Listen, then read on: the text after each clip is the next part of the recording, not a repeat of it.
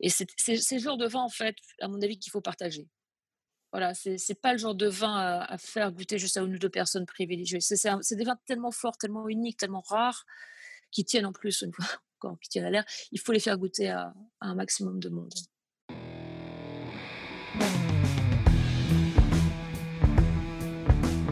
Bonjour à toutes et à tous. Habituellement, nous partons dans les domaines à la rencontre des vigneronnes et des vignerons qui font le vin. Nous parlons avec eux de ce qui se passe avant que le vin ne soit mis en bouteille. Avec cet épisode, nous démarrons une nouvelle série où nous parlons de ce qui se passe quand la bouteille s'ouvre, quand elle dévoile ses trésors aux personnes qui la dégustent. S'il y a bien un lieu commun dans le vin, c'est qu'il est un produit de partage, un prétexte pour être ensemble et se faire plaisir. Ce que nous y cherchons, ce sont des émotions, de celles qui durent, qui traversent les âges pour devenir un souvenir impérissable. Passionnés de vin, professionnels, amateurs, nombreux sont celles et ceux qui ont eu la chance de vivre un de ces moments. Figés dans le temps et la mémoire où la dégustation sublime l'instant présent. Une magie s'opère laissant toute la place au vin pour s'exprimer. Les sens sont aux aguets, on comprend qu'on vit un truc de dingue. C'est justement ce truc que nous cherchons à vous faire partager. Au travers de cuvées mythiques, nous partirons avec notre micro à la rencontre des personnes qui le font, le dégustent, le conseillent, le vendent pour nous faire partager leurs meilleurs souvenirs. Pour démarrer cette série, direction notre magnifique sud-ouest. Dans le piémont pyrénéen, il est un cépage, le petit Mansin, qui sublime un terroir béni des dieux, le Clos Joliette. Pour évoquer ce jardin mythique et les émotions qu'il suscite, nous vous laissons entre de bonnes mains. Trois vignerons passionnés, Jean-Marc Grussotte, Marc Benavert et Mathieu Cos, et deux sommeliers de grand talent, Pierre Villapaléja et Pascaline Lepelletier, nous expliquent pourquoi cette cuvée se trouve dans le panthéon de leurs souvenirs. on, se dit, euh, ouais, d'une bouteille à l'autre c'est différent, d'un casier à l'autre c'est différent. Je dis, ok, d'accord, mais en fait, ça- euh, je pense que de, ce- de- de- une bouteille mythique, ça peut devenir vraiment le, la Romanée Conti du sud-ouest. Parce que à un moment, bah, la Romanée Conti, il y a quand même 1,8 hectare, on en fait 5000 bouteilles. Bah, du coup, ça construit un mythe. Là, il y a 300 bouteilles. Tous les deux, on en tape une. Il y en a, euh, voilà. Euh, Donc c'est c'est- pour ça, c'est dommage de ne pas avoir de, de régularité parce que c'est comme ça qu'on construit justement la légende. Oui, bah, que Pierre dise ça, oui, c'est euh, enfin, pertinent. J'ai j'ai jamais visité Joliette, euh, mais, euh, mais c'est pas la première fois que j'entends cette expression non plus. hein. Euh, je crois qu'Antoine Gerbel l'avait aussi déjà utilisé. Euh, ou là, Antoine en parle de cette façon-là aussi. Euh, donc ça veut bien dire que si deux grands dégustateurs comme, euh, comme Pierre et Antoine font cette référence, euh, vous savez qu'il y a... vous, savez que vous, faites, vous goûtez un vin où, ça, où, ce couple magique euh, mono, monocépage, terroir est, transcendé. Voilà, c'est, euh, ça fait partie de ces rares, euh, ces rares endroits au monde où, euh, cette harmonie a, su, a su se réaliser et, et s'écrire sur le temps long en plus. Donc, il y a cette dimension de temps long qui est, qui est assez cruciale. Alors, la Raymond Conti, bien sûr, on remonte sans doute encore plus. Et là, c'est pareil, je manque un peu de, de, connaissance de l'histoire du Sud-Ouest pour savoir quels sont les premiers millésimes de Joliette. Mais euh, il y a un truc quand même d'assez magique sur, sur, ces, sur ces terroirs. euh, sur ces terroirs sédimentaires de bas des Pyrénées avec, avec ce mansingue. Donc ouais, ouais, ça fait sens d'une certaine manière. Euh, sans la dimension évidemment euh, mystique, euh, religieuse que la Romanée Conti aussi euh, a en son sein, qui est quand même aussi très, très puissante. Voilà. Mais vous n'êtes pas loin des, des- chemins de Saint-Jacques, donc il y, a un- y a comme un truc qui doit se faire aussi avec la, la dimension, la dimension mystique de l'endroit. Alors, c'est déjà, évidemment, quand on pousse la porte du portail du Clos Joliette, on sait qu'on va rentrer dans quelque chose de- de- de- de mythique pour notre beau sud-ouest. Et, donc, évidemment, l'émotion est là, le paysage est superbe. hein. et évidemment, euh, on regarde ça, on ne voit pas tout, parce que d'en haut, on ne voit pas en bas, euh, tellement euh, il y a de, dénivelé. Voilà, il y a une émotion, on arrive, on se dit bravo, on regarde ces souches, on se dit quand même... on ne peut pas ne pas essayer modestement de, continuer à cultiver ces souches-là qui donnent si bon depuis si longtemps.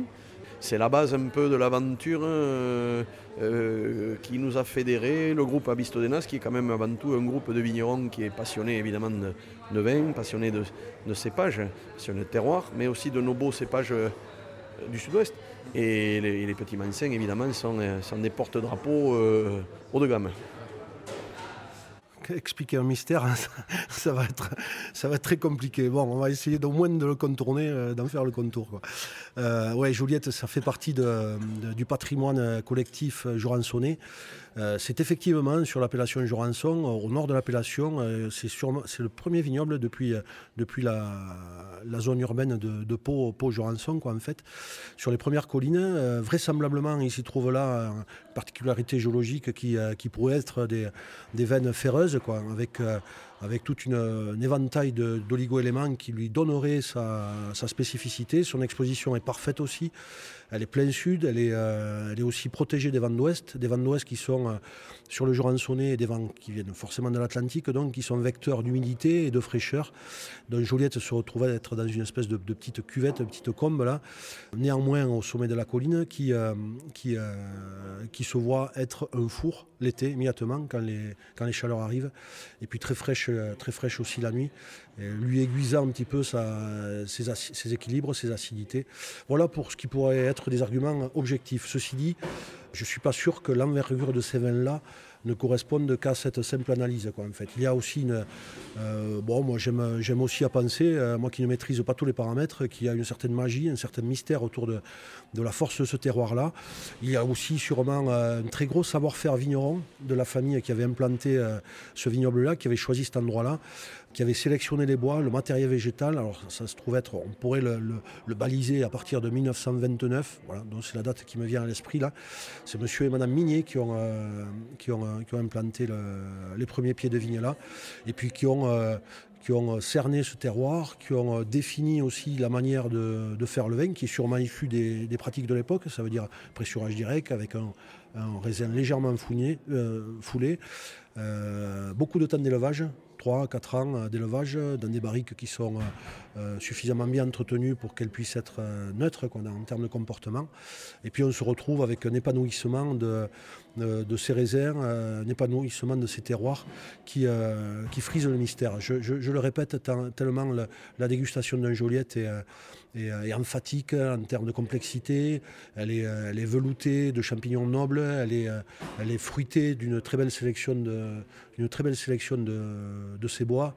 Euh, c'est vraiment quelque chose qui, euh, qui vraiment qui des vibrations dans, cet endroit-là qui, font que, qui font que le vigneron que je suis et les vignerons que nous sommes d'Avistoenas, puisque là aussi c'est une autre partie de, de l'aventure, beaucoup plus contemporaine, euh, avons ressenti un plaisir incroyable et puis un apaisement incroyable de pouvoir manipuler ces, ces raisins, tailler ces vignes. On parle de deux, trois vins au monde, quoi, qui ont ce profil-là, où le botrytis ne prend pas ne prend pas le pas sur, sur les aromatiques. Donc vous goûtez un truc incroyable.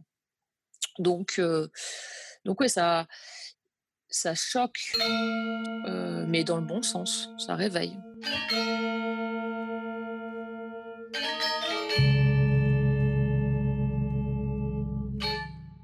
Alors, un grand souvenir, euh, très certainement, mais c'est. Il y a, y on peut pas tout dire, mais bon, euh, pour avoir bu euh, des très grands millésimes, une, une grande émotion en particulier sur, euh, sur des clojoliettes des années 70, particulièrement époustouflant.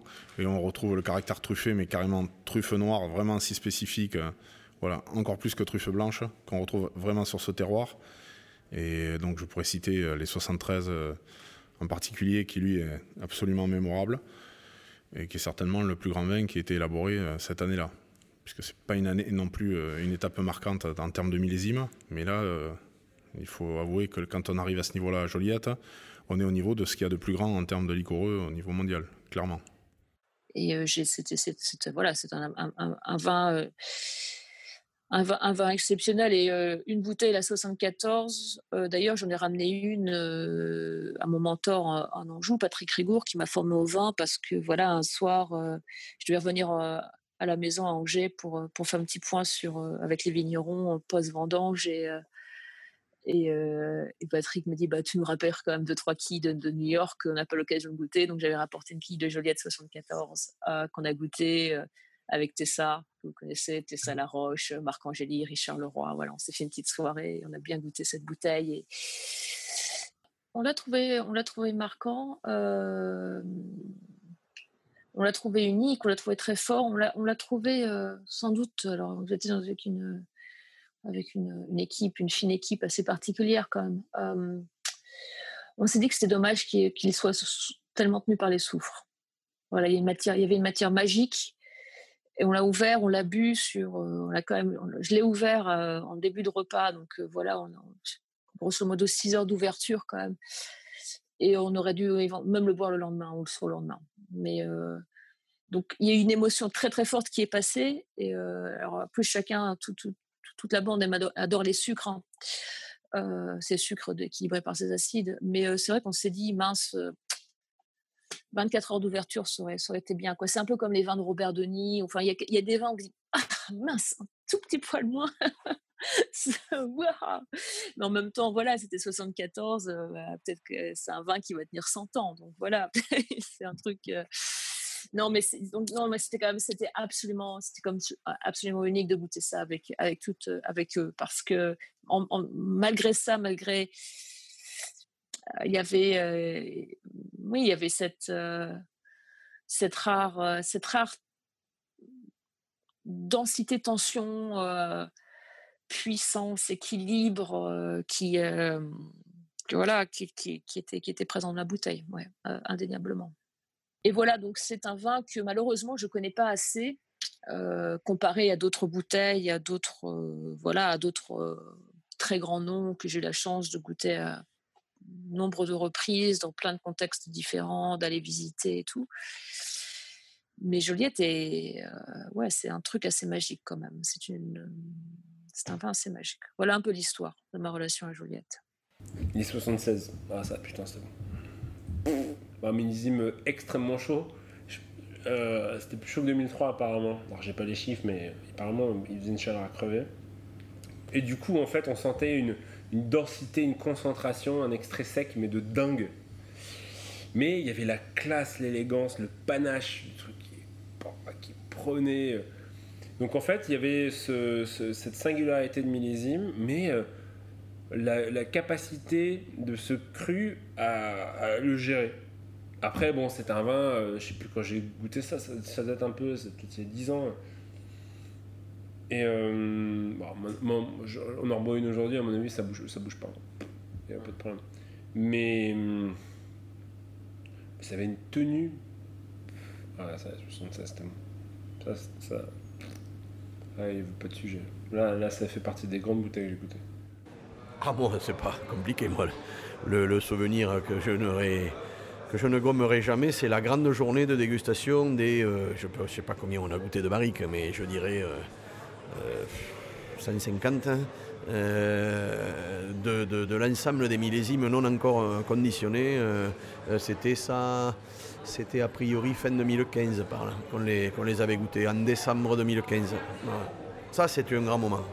un grand moment. Je pense que dans une vie de vigneron, avoir la chance de goûter des vins aussi purs, aussi grands, aussi droits, en quantité aussi importante hein, dans une journée, et surtout de faire une verticale de 30 millésimes d'une exploitation mythique, c'est quand même très très rare. Hein. Euh, comment qu'on le veuille, euh, notre exploitation, d'accord, on est capable de, faire euh, péter 30 quilles de 30 millésimes différents, mais à part ça, donc ça reste comme une grande émotion. Voilà. Ah oui, oui, oui. J'ai eu la chance déjà avec mes copains, avec les bouteilles qui traînent euh, ci et là par, euh, maintenant. Mais elles se font par définition de plus en plus rares. Les bouteilles des années 60, les bouteilles des années 70, j'ai pu en goûter plusieurs.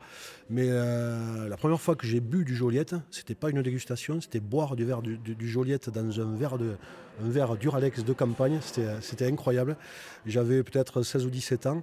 En fait, Madame Mignet était toujours en vie.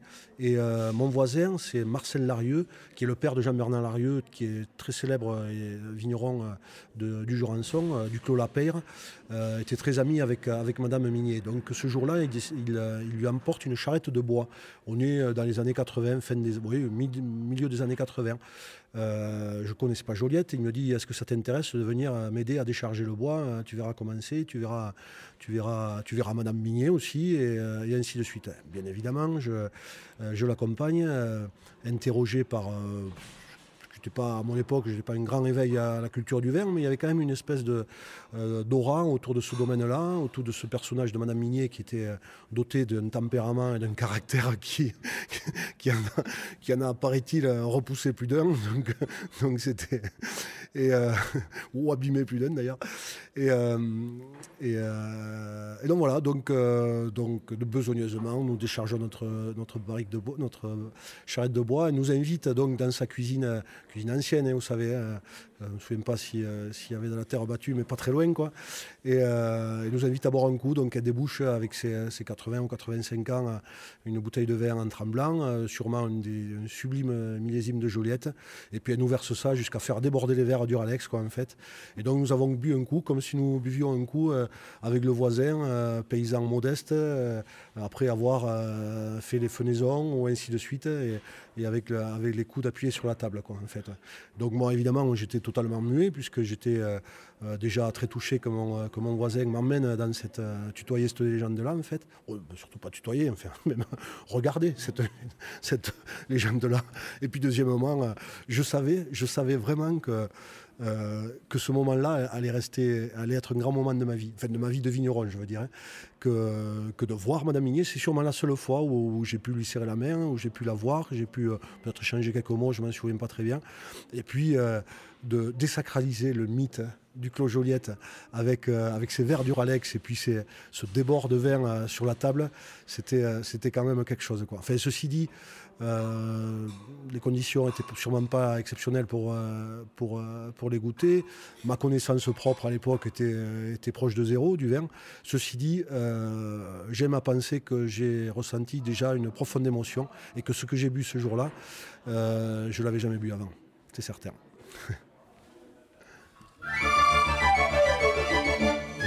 et des fils conducteurs sur, les, sur ces vins des, aromatiques très complexes. La mangue, le champignon, euh, il y, a un peu d'aneth et du végétal noble, un peu la bergamote, le thé noir. Enfin, voilà. Il y a souvent ces, ces, conducteurs après avec un niveau de maturité qui vient justement de la richesse initiale ou pas. Euh, le niveau d'acidité, la ténicité. Je pense que bon, le, Moi, j'aime bien les accords. Euh, spontanément, si on pense Jurançon, on penserait accord avec du sucré. Bon, d'une, ça reste quand même moins la mode. Je pense que c'est clairement plus un accord de salé pour jouer le contraste. Il faut imaginer, c'est des vins qui ont de la densité. Donc, en même temps, je vous donne des tips pour les accords mes vins. C'est-à-dire que pour moi, d'abord la clé dans un accord mes vins, c'est le volume de bouche et la densité. S'il y a un mets qui est fin et un vin qui est riche, l'un prend le dessus sur l'autre. Et inversement. Merci. Ensuite, il y a le niveau de finesse aromatique. C'est-à-dire que si c'est même si c'est un vin très puissant, mais c'est un vin simple, on va pas lui mettre un à la royale. On va mettre euh, euh, une bonne bavette, et puis euh, ça, ça ira. Enfin, une bavette, ça peut être très bon, mais on va pas aller chercher midi à 14h. Euh, il y a les accords de, de longueur. Si à un moment on dit bah, il y a de la puissance et de la finesse, mais à un moment il n'y a pas beaucoup de persistance. Ça, voilà, il est né avec des, bras un peu petits. Euh, voilà, on va, va pas lui mettre un mec euh, qui peut faire un dunk sans sauter. Voilà, c'est un peu ça. Après, connaissant tout ça, soit on joue la carte de, de la superposition aromatique. Voilà, un truc qui sent la mangue, on met de la mangue peut être un truc, ça peut être très bien.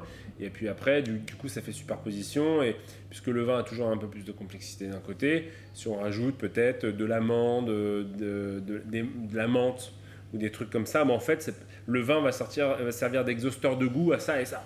Donc, et ce que disait Alain Sandorins, 1 plus 1 égale 3. Ça, justement, c'est ça qui est vraiment génial. Moi, je trouve que ce sont des équilibres qui. Euh, euh, dans les équilibres, hein, à part les tanins, c'est quand même, il y a quand même un cousinage avec les grands vouvrais. Euh, et donc, euh, tout ce qui va être, euh, qui jouait sur le marin, mais charnu, homard, un millésime comme ça, plutôt des langoustines, mais avec du croustillant, avec des, des cadaïfs par exemple, ça, peut très bien marcher, puisqu'il y a un peu de peps, un condiment, citron, rasé la un, un, peu épicé, mais pas dans le brûlant de l'épice, mais dans son aromatique, dans son parfum, à mon avis, ça marcherait très bien. Donc ça, c'est pour des versions un peu plus sèches. Ou alors tout ce qui est... moi, j'aime bien, j'ai une sauce que j'aime beaucoup, ça s'appelle la sauce maltaise. C'est une, une, sauce émulsionnée qui est chaude, mais avec des écorces d'orange.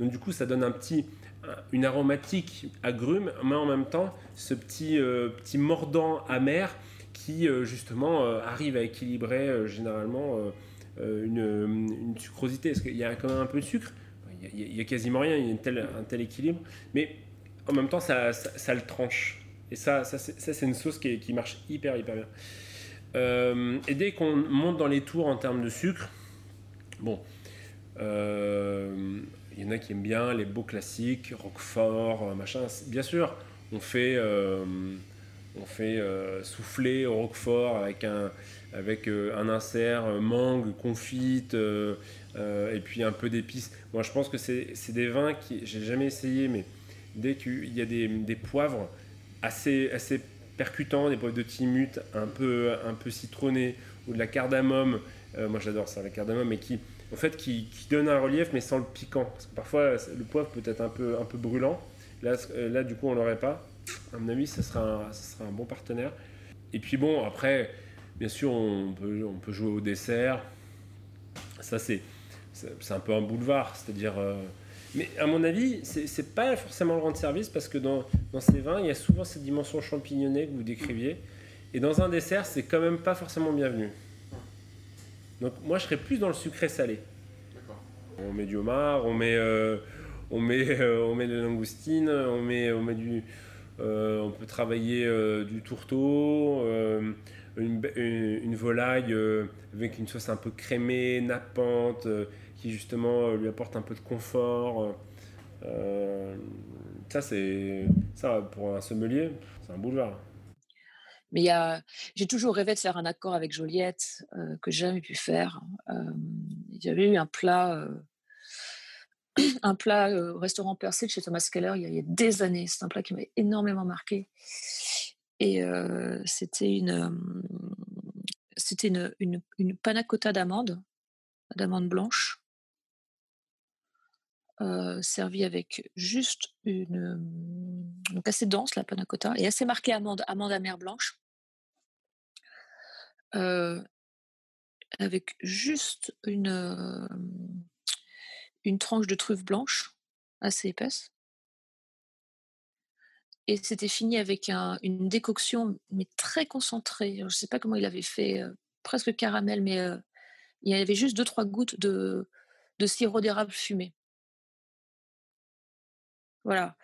Ce plat était incroyable. Euh, et ces trois, ces trois composantes, et je me suis dit, voilà, ça, j'ai toujours eu deux, trois vins en tête pour ce plat. J'ai eu les, champagnes Beaufort, enfin les, les, Beaufort euh, qu'il fait en, demi-sec avec un peu d'âge, les son 96 demi-sec, là, ça, avec ce plat-là. Et j'ai toujours pensé que Joliette été un truc magique, je ne sais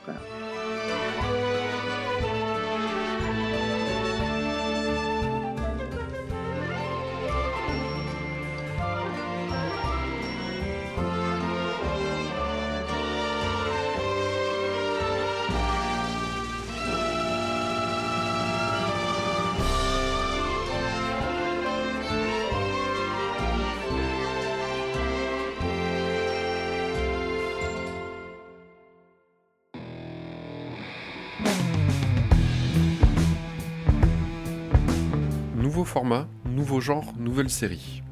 Nous espérons que cet épisode vous a plu.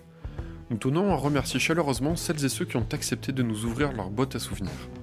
Pascaline Lepelletier, Marc Penavert, Jean-Marc Grussotte, Mathieu Cos et Pierre Villa-Paléja.